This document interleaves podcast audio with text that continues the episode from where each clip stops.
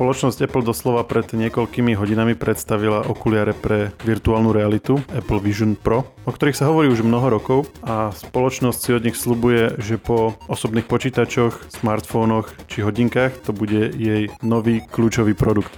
Ako to vidíme my, sa porozprávame s redaktorom ŽVSK Lukášom Koškárom. Ja som Maroš Žovčin. Lukáš, ahoj.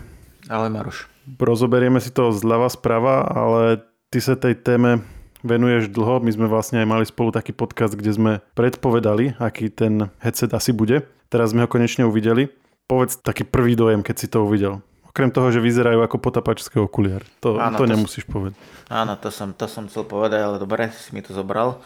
V podstate do veľkej miery sme dostali to, čo sme očakávali. Podľa všetkých tých špekulácií, ktoré tu postupne vyplavovali na povrch rôzni líkery. Čiže až také prekvapujúce to nebolo. Ale zase treba povedať, že mm, Apple si naozaj dal záležať na tej prezentácii, respektíve skôr tých demách, tých videách, ktoré mali ukazovať jednotlivé tie aspekty tej technológie a celých tých okuliarov ako takých.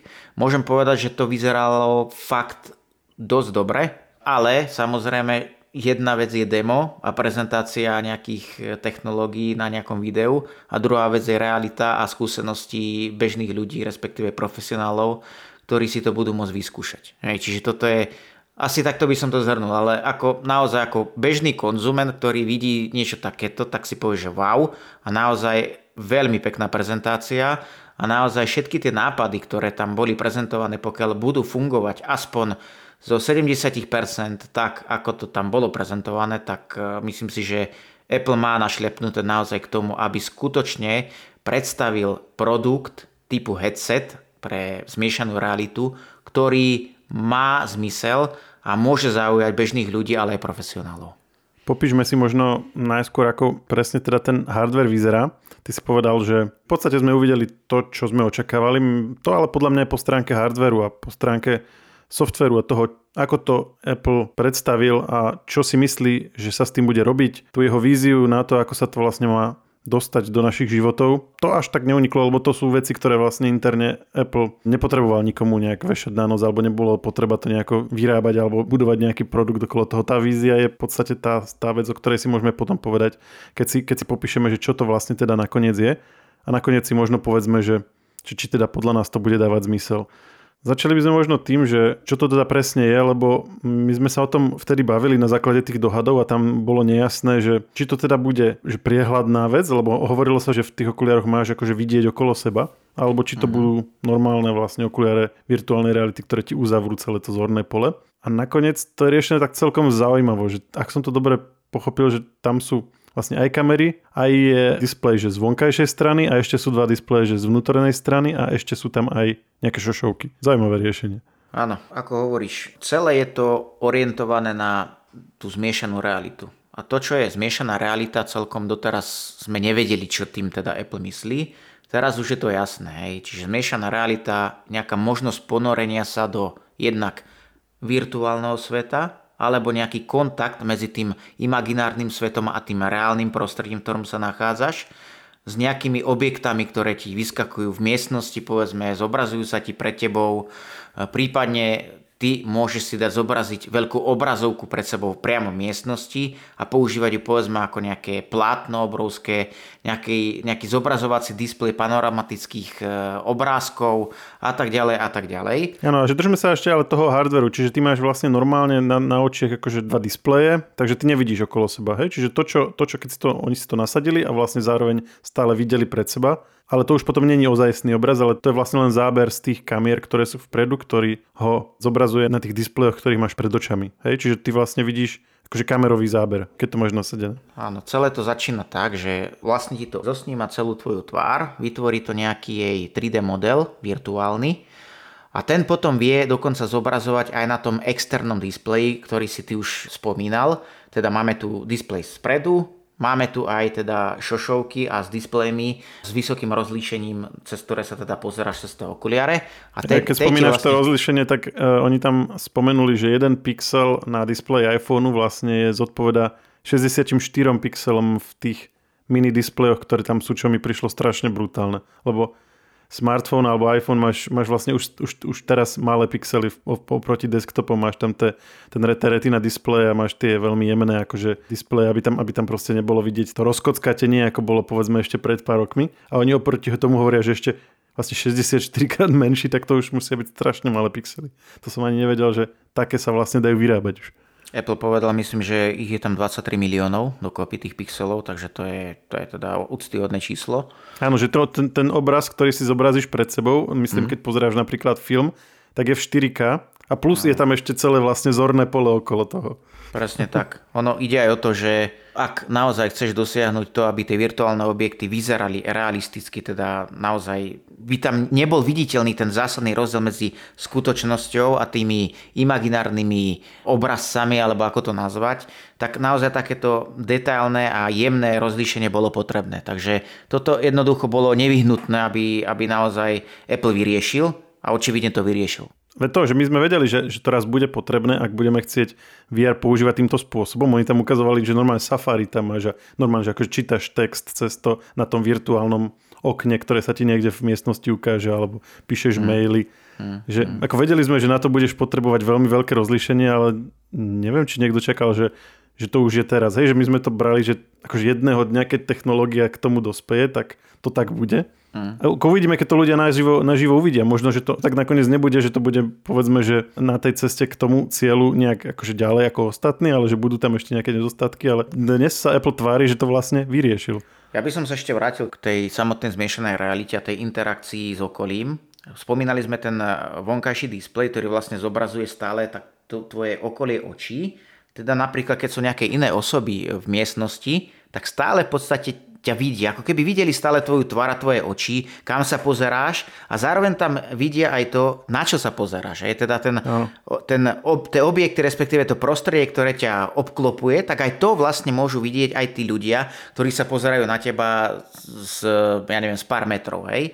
Takisto, ale keď ty sa úplne ponoríš, teda, je tam teda na tých okuliaroch, je taká špeciálna digitálna korunka, ktorou ty vlastne si reguluješ, či sa ideš úplne ponoriť do toho virtuálneho sveta, kedy nevidíš nič z toho reálneho prostredia, v ktorom sa práve nachádzaš, alebo teda ti zobrazuje len nejaké časti, alebo tam je tam v popredí stále teda ten reálny svet. A toto takisto zaujímavo vyriešil Apple, že ty aj keď si ponorený v tom eh, virtuálnom svete, tak vtedy už tie tvoje oči nevidno vôbec, ale keď sa k tebe približí nejaká tá osoba, ktorá s tebou chce interagovať, teda rozprávať sa, alebo chce, aby si ju zaregistroval, približí sa k tebe a tie okuliare automaticky tú osobu ti zobrazia, teda vlastne ten reálny svet ti opäť na chvíľku ukážu, aby si ty videl, aha, pozri sa, že tu je človek, ktorý sa s tebou chce rozprávať. Hej, halo, zobud sa, hej, vráť sa na zem.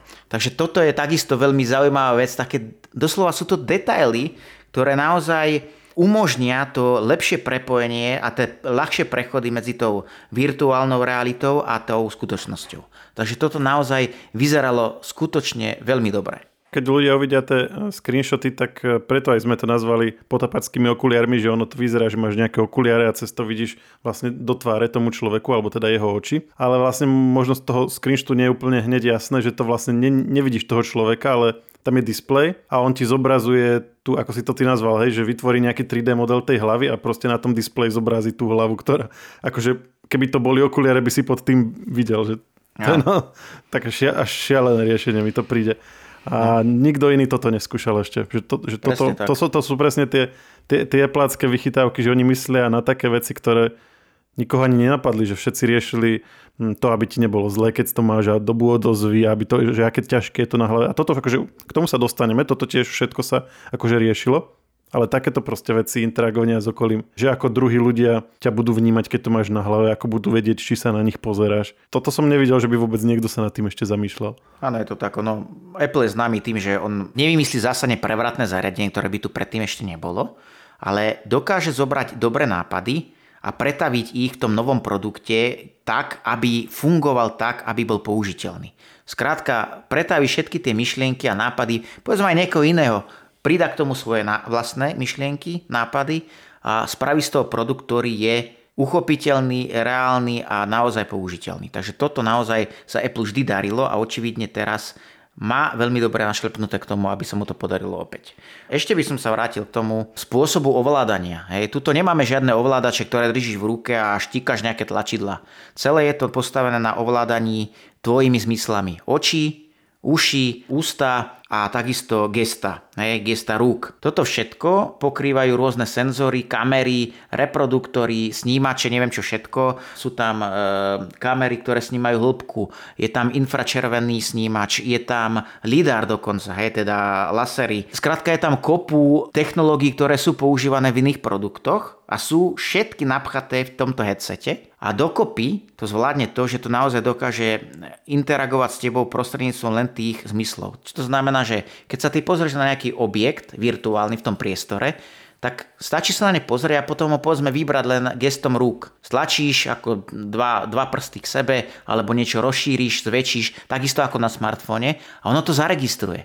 A ty nemusíš mať nejako špeciálnej polohe tú ruku, ty ju môžeš mať kľudne uvoľnenú vedľa seba, keď sedíš na gauči a ono to zaregistruje ten pohyb. To je, je, aspoň teda podľa toho dema to tak má fungovať. Ak to tak reálne bude fungovať, tak toto je vec, ktorá tu takisto nebola. A ak to bude naozaj takto domyslené do detailov, tak je to niečo, čo sme tu opäť nemali. Presne ako hovoríš, že ak to tak bude fungovať, to je takmer nepredstaviteľné, aby to bolo, že ty len akože siahneš rukou do priestoru, v tej ruke na tej ruke nič nemáš a, a Ne, oni to nepopísali presne, že, že či budeš musieť nejaké konkrétne, nejaké konkrétne gesto urobiť, alebo či to ten software vyhodnotí sám, že čo si asi chcel urobiť. Oni v zásade len ukázali, že niekde niečo chytíš, potiahneš to, niekde prstom ťukneš, ale nehovorili už o tom, že ako to vlastne zistí, že keď to túto chytím, tak to bude reagovať, ale keď to chytím nejako inak, že už to nebude potom, alebo to sú také tie detaily, ktoré uvidíme, keď už vyjdú prvé recenzie a tak, a či to naozaj bude v praxi také hladké a intuitívne, aké bolo na tých eh, propagačných videách, tak aj od toho bude závisieť, že nakoľko v reáli to úspešné bude. Ale keď hovoríš ešte o vstupoch, tak oni veľmi šikovne vyriešili to, čo veľa ľudí riešilo v kontexte VR, že ako napríklad na tom budeš písať, ako budeš na tom proste ovládať nejaké, nejaké zložitejšie aplikácie. Tak miesto toho, aby sa ti tam ukázala nejaká virtuálna, povedzme, myš a klávesnica, tak ty vlastne použiješ tú ktorú máš k, dajme tomu iMacu alebo k inému počítaču, k, k Macu Pro alebo k niečomu, že normálne plácku, externú klávesnicu a myš. Akurát, že miesto displeja už vidíš, ovládaš vlastne celý ten priestor okolo seba, čo je podľa mňa skvelé, lebo vlastne je to tá najlepšie z obidvoch svetov, že klávesnicu chceš mať fyzickú, chceš mať tam tú hardverovú odozvu, ale to, na čo sa pozeráš, už nemusí byť len tá kocka pred tebou, ten displej, ale môže to byť vlastne celý priestor okolo teba. Áno, mňa toto veľmi zaujalo aj z iného pohľadu. Apple tam spomínal e, úzke prepojenie a možnosť prepojenia teda s ostatnými zariadeniami zo svojho ekosystému. To znamená iPhony, Macbooky, eh, Mac Pro alebo čokoľvek iné, hodinky, iPad, hej, všetko možné. Skrátka vieš prepojiť s tým headsetom.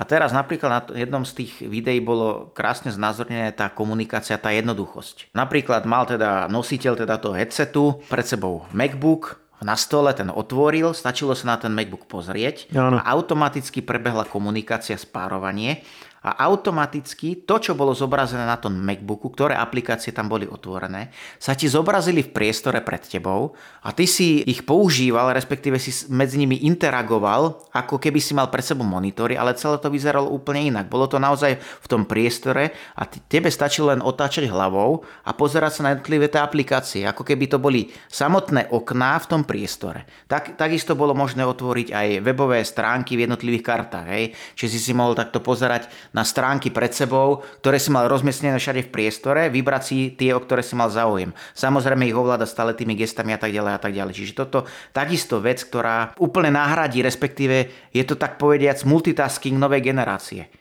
Hej, ne, už nebudeme mať monitory fyzické, ktoré budeme mať rozložené po celom stole, ale reálne ti naozaj bude stačiť nasadiť si len ten headset a pozerať sa, otáčať hlavou a vidieť všetko v priestore. Toto je naozaj takisto vec, ktorá mňa osobne veľmi zaujala a opäť vec, pri ktorej si povie, že wow, toto prepájanie so zariadeniami ale je vec, ktorá podľa mňa ešte potrvá veľmi dlho a je to jedna z tých vecí, kde som zatiaľ dosť skeptický. Neviem, či si pamätáš, eh, pár aktualizácií dozadu bola tá continuity funkcia, že si dáš vlastne iPad vedľa notebooku napríklad alebo iMacu a vlastne prejdeš myšou na kraj plochy a objaví sa ti tá myš na iPade. Že to budeš mať ako taký externý displej vlastne, akurát, že s tou myšou klávesnicou budeš ovládať aj tie apky na iPade a tak.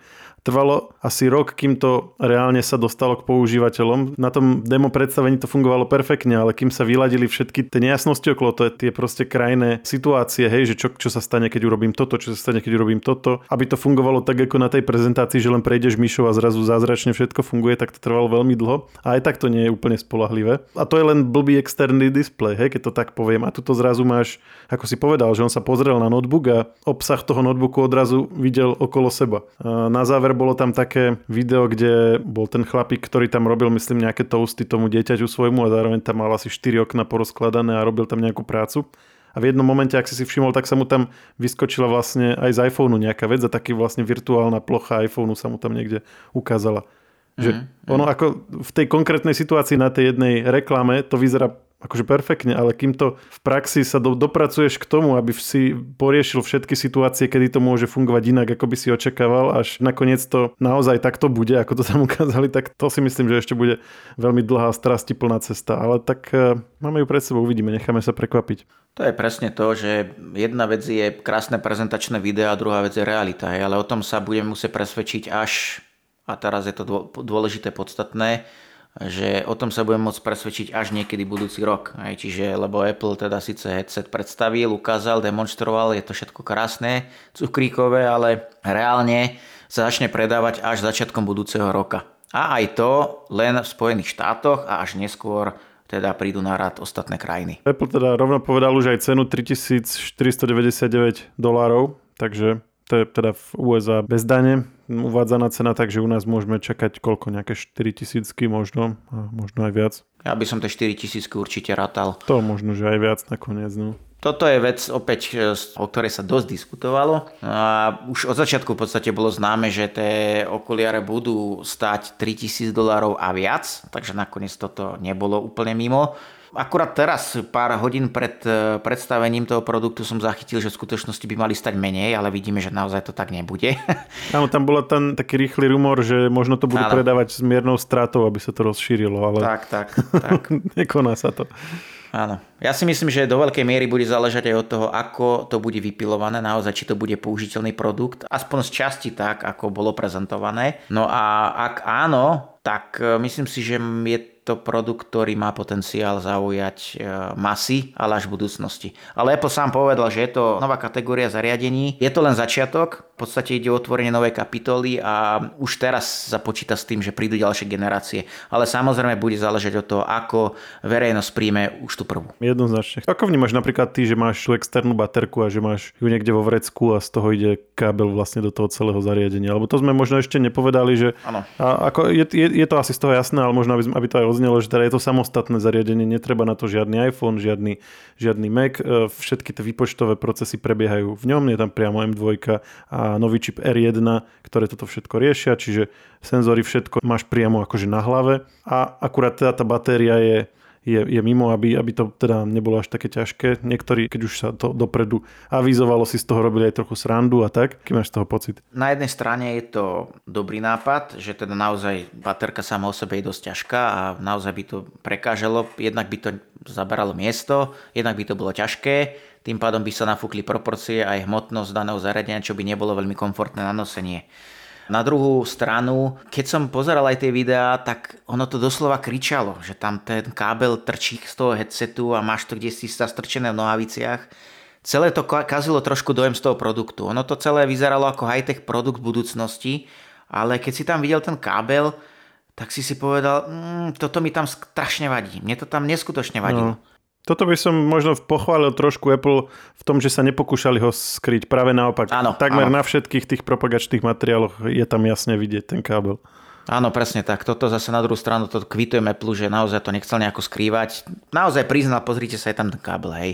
Takže áno, je to niečo za niečo, je to nejaká daň za niečo a ja si myslím, že ako sa technológia bude posúvať, ak bude snaha teda o ňu, posúvať ju, tak teda verejnosť tento produkt príjme, tak sa časom dostaneme do stavu, že žiadny kábel nám tu nebude trčať a tak podobne. Čiže naozaj chce to ešte čas, ale ja by som to nechápal ako nejakú zásadnú, zásadný problém. Len naozaj to kazilo ten dojem, ale inak podľa mňa to nie je až taký vážny problém. Uvidíme, ako dlho tá baterka vydrží. Hm, hovorili, myslím, že celoden, celodenné používanie tam, myslím, zaznelo. Tomu absolútne neverím, pretože aj teda všetky tie úniky, ktoré boli, tak hovorili skôr o pár hodinách, tak dve hodiny a viac. Však samozrejme, keď tam máš nejaký standby režim alebo nejaké jednoduché veci zobrazuješ na tom zariadení, tak možno to bude niekoľko hodín, hej, ale osobne pochybujem o tom, že to bude celý deň. To teda, no, nechám sa prekvapiť.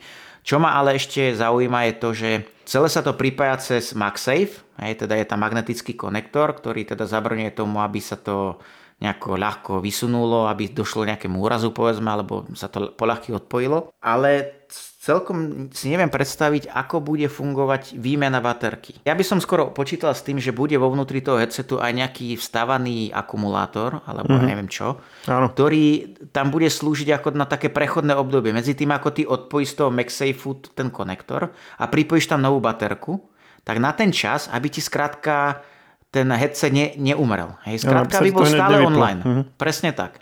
Lebo toto vieš urobiť, keď tam, keďže tam ten MagSafe je, tak ty to vieš urobiť bez toho, aby si ten headset dával z hlavy.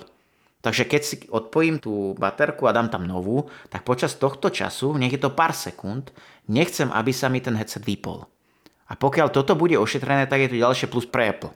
Pretože ja som to v jednom z tých článkov, kde sme teda rozoberali všetky špekulácie, hovoril, že toto by naozaj bolo dobre, keby to tam bolo. Lebo ak, to, ak naozaj to bude štýle, že to odpojíš a bum, hotovo, koniec tma, tak je to zlyhanie. Podľa mňa po tom všetkom, čo Apple predstavil, ukázal, ako to má vypilované takmer k dokonalosti, tak ak toto nebude zvládnuté, tak pre mňa bude také trošku, že hm, tak toto sa naozaj nepodarilo. Ale neviem, uvidíme. Taktiež sú tam e, zabudované reproduktory na obidvoch stranách, má tam byť špeciálne priestorové audio, ktoré vlastne Apple už roky vypiluje vo svojich sluchadlách, má na veľmi pokročilej úrovni. Čiže netreba k tomu ani Apple sluchadla, hoci bol tam ten jeden príklad z, myslím to bolo v lietadle a tam povedali, že vložíte si do uši sluchadla a potom vlastne ešte viac vie to odizolovať vlastne to okolie od toho, čo vidíš. A to je zrejme kvôli tomu potlačeniu šumu, lebo tie repráky, ktoré sú na okuliároch, sú vlastne není priamo v ušiach, ale sú nad ušami a, a ono to smerom k ušiam v podstate vysiela ten zvuk.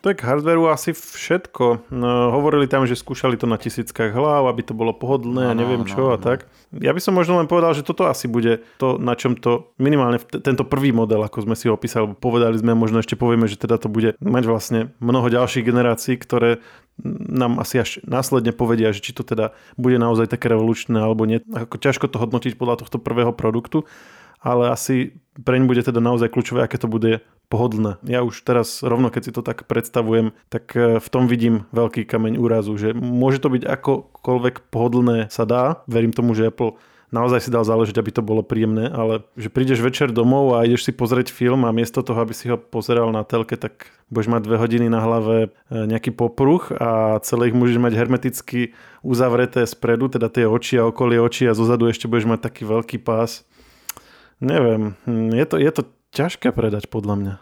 Ťažké to ponúknuť ľuďom ako lepšiu alternatívu.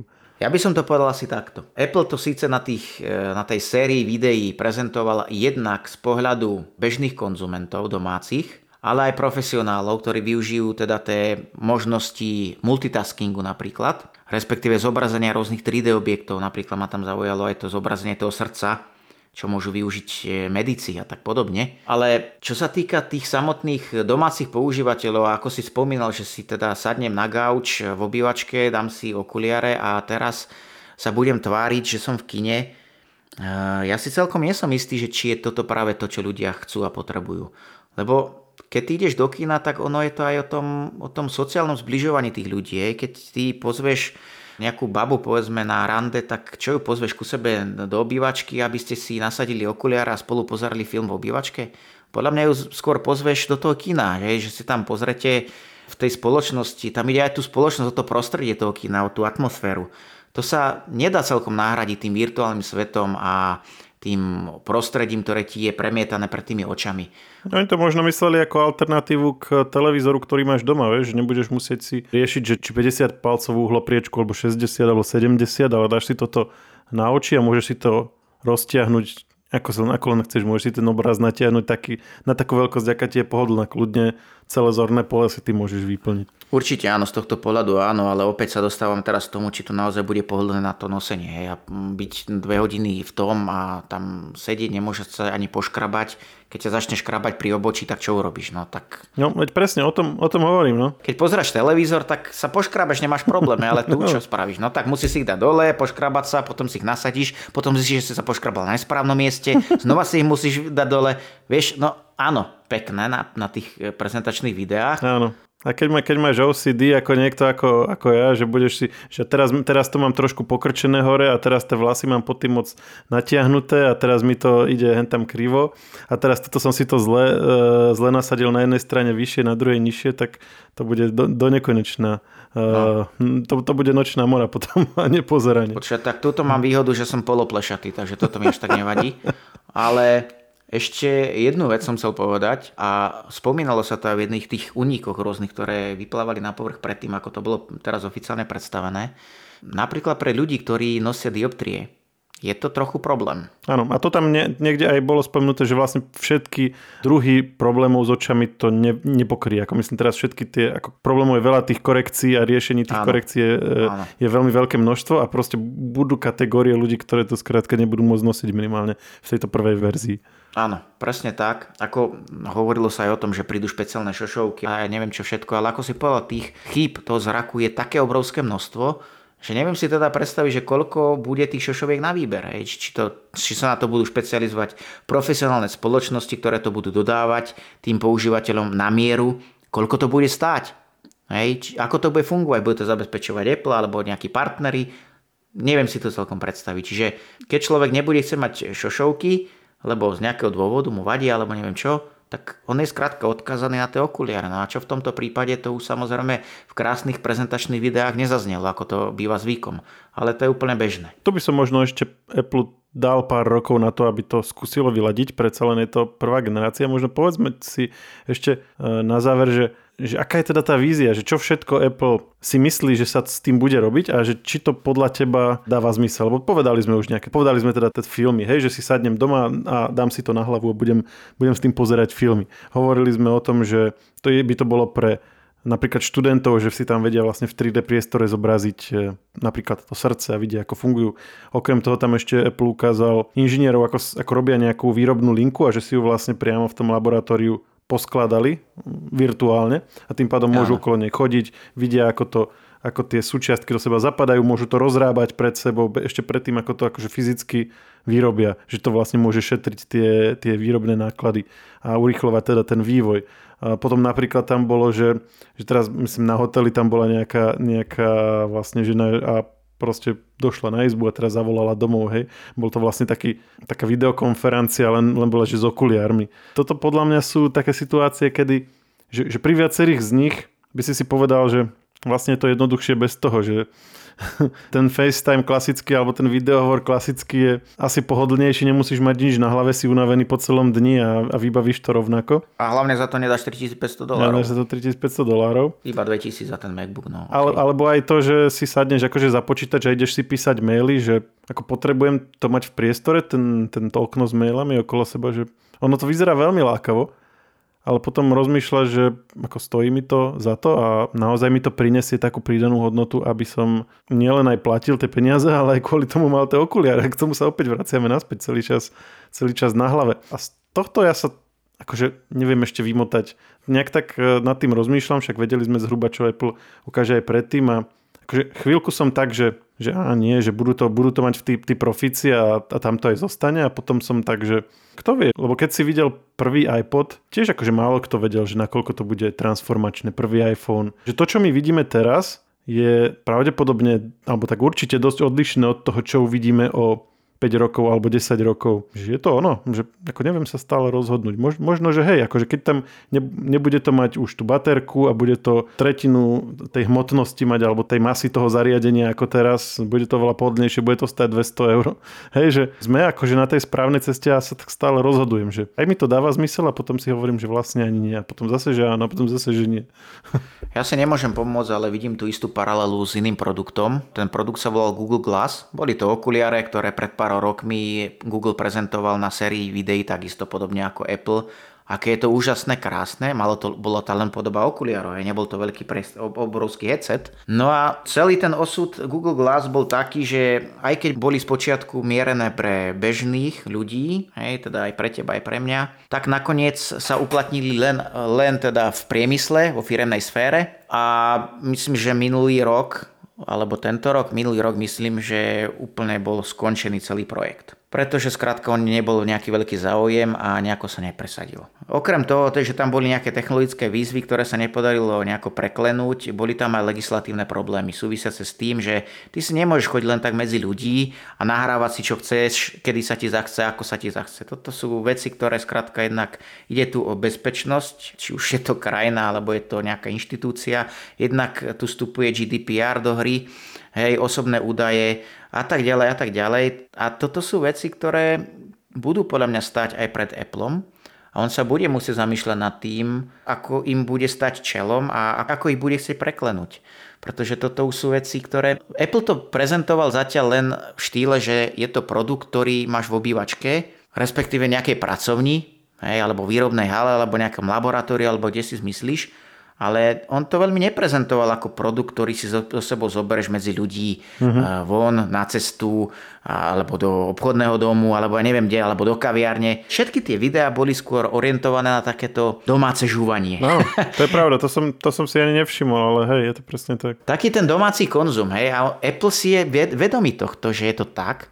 A práve toto, opäť sa dostávame k tej, tej otázke, ktorú si položil už predtým, No či to naozaj tých domácich používateľov nadchne dostatočne, aby si taký produkt kúpili a uprednostňovali konzumovanie, povedzme, aj keď by to bolo len konzumovanie nejakého videa alebo čokoľvek iného, na headsete, teda v headsete, alebo ako by sme to povedali, už neviem ani akú predložku tam použiť, aby to uprednostňovali pred bežným iPhoneom alebo iPadom, hej, no Naozaj toto je vec, o ktorej takisto nie som celkom presvedčený.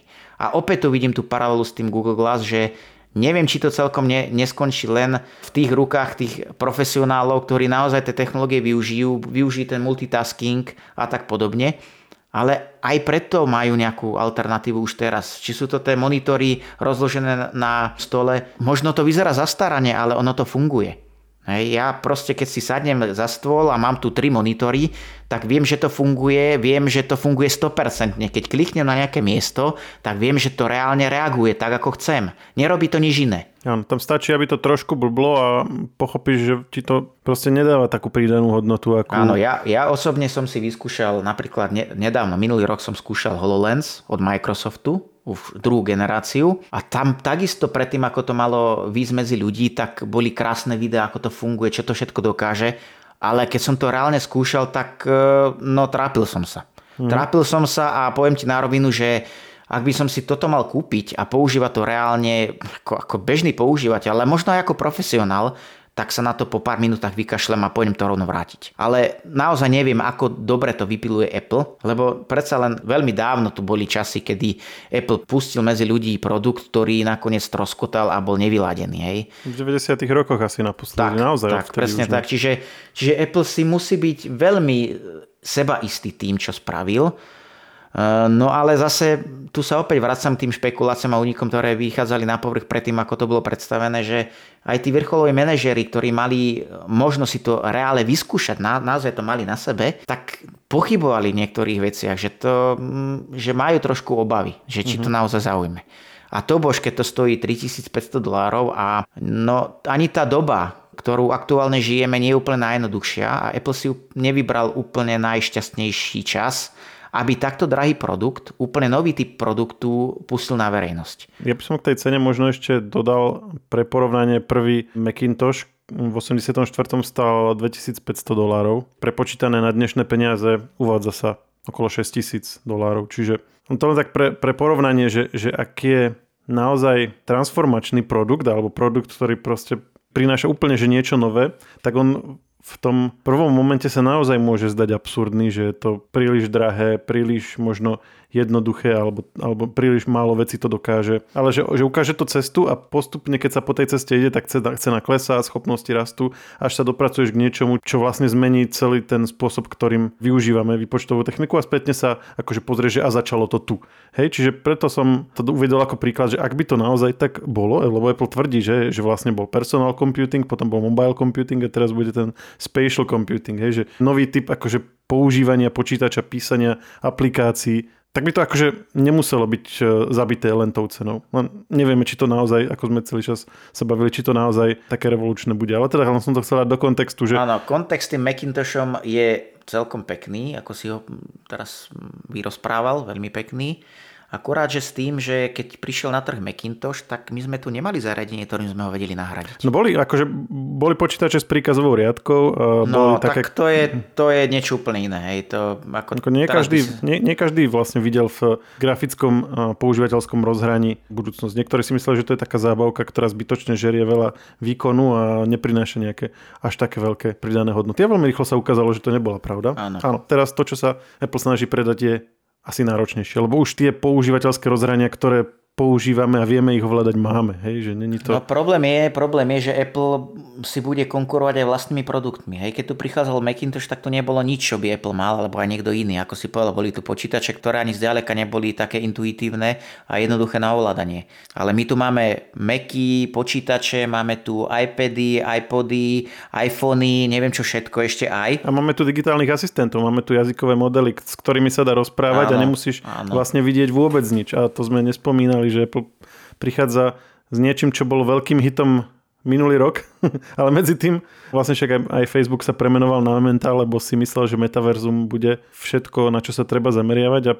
o rok neskôr tu máme chat GPT a každý hovorí o umelej inteligencii a Apple tak trošku prišiel, že, že rok po s tým svojim eventom. Ale Apple zároveň spomenul párkrát umelú inteligenciu aj v súvislosti s týmto headsetom, napríklad aj teda pri tej analýze rôznych dát, nejakých ponúk a neviem čo všetko, čo tam je. Ale zase na druhú stranu ja si nemyslím, že Apple nejako zanevrel a respektíve, že to Apple neskúsi s umelou inteligenciou ve, väčšej miere. Hej. Áno, to je, to je iná téma, len som tým chcel povedať, že e, to, čo bolo veľmi veľkým hitom akože minulý rok, tak s tým prišiel teraz, keď už je ten hit niekde inde, čo neznamená, že to hovorí niečo o tom, kam sa bude trh uberať Hej, o 5 rokov, o 10 rokov a tak ďalej. Presne tak, ako si povedal. Je, niečo môže byť krátkodobý hit a môže sa to v konečnom dôsledku ukázať ako bublina.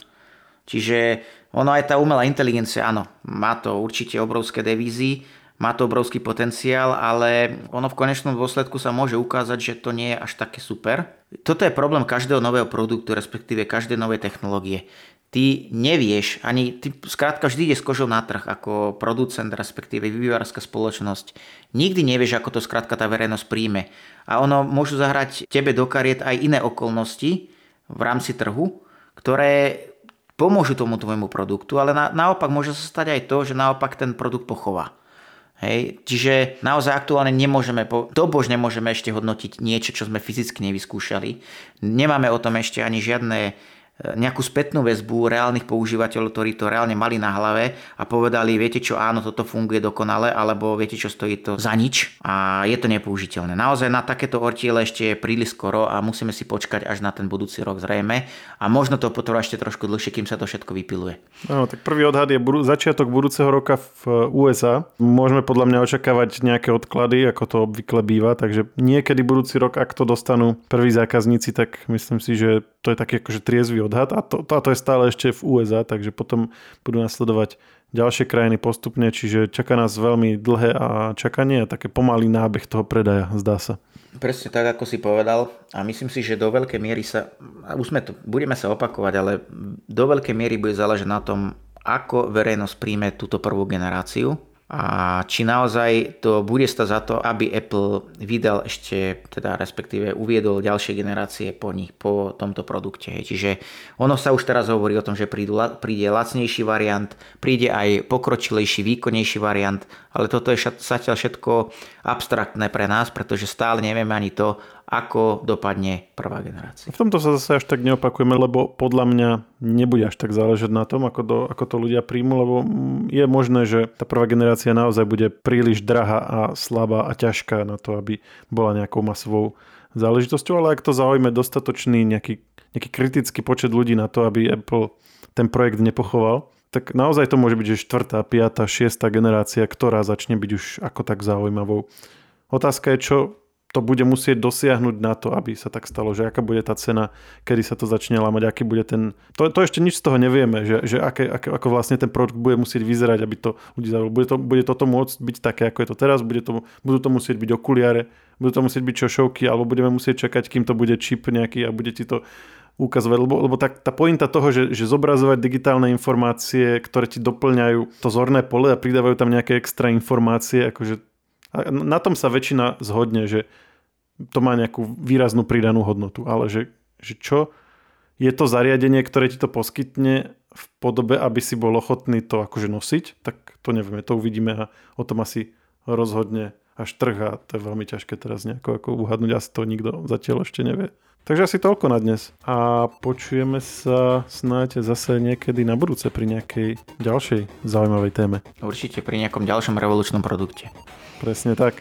Ak by ste ešte chceli počúvať ďalej, Lukáš, ty si s druhým Lukášom nedávno nahral podcast o umelej inteligencii v hrách. O čom to bolo? Áno, bolo to o tom, ako nehrateľné postavy, tzv. NPCčka, budú vedieť s tebou interagovať ako keby to bol normálny človek. To znamená, že ty mu položíš otázku a on ti odpovie podľa toho, aké údaje má k dispozícii. Všetko to bude radi umelá inteligencia, čo iné, že?